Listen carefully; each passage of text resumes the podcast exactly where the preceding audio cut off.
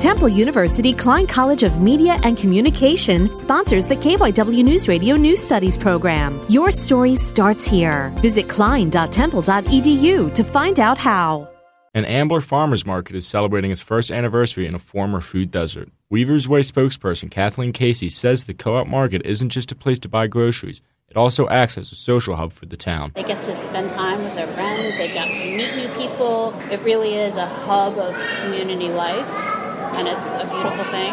It's how often you go to a grocery store and see all these people just sitting in the Yeah. freezer aisle, you know, enjoying good food and having a space to come together without having to spend much money. Before the farmers market came to Ambler, the town had been without a grocery store since 2012. Brian Tegg, Wissahickon High School.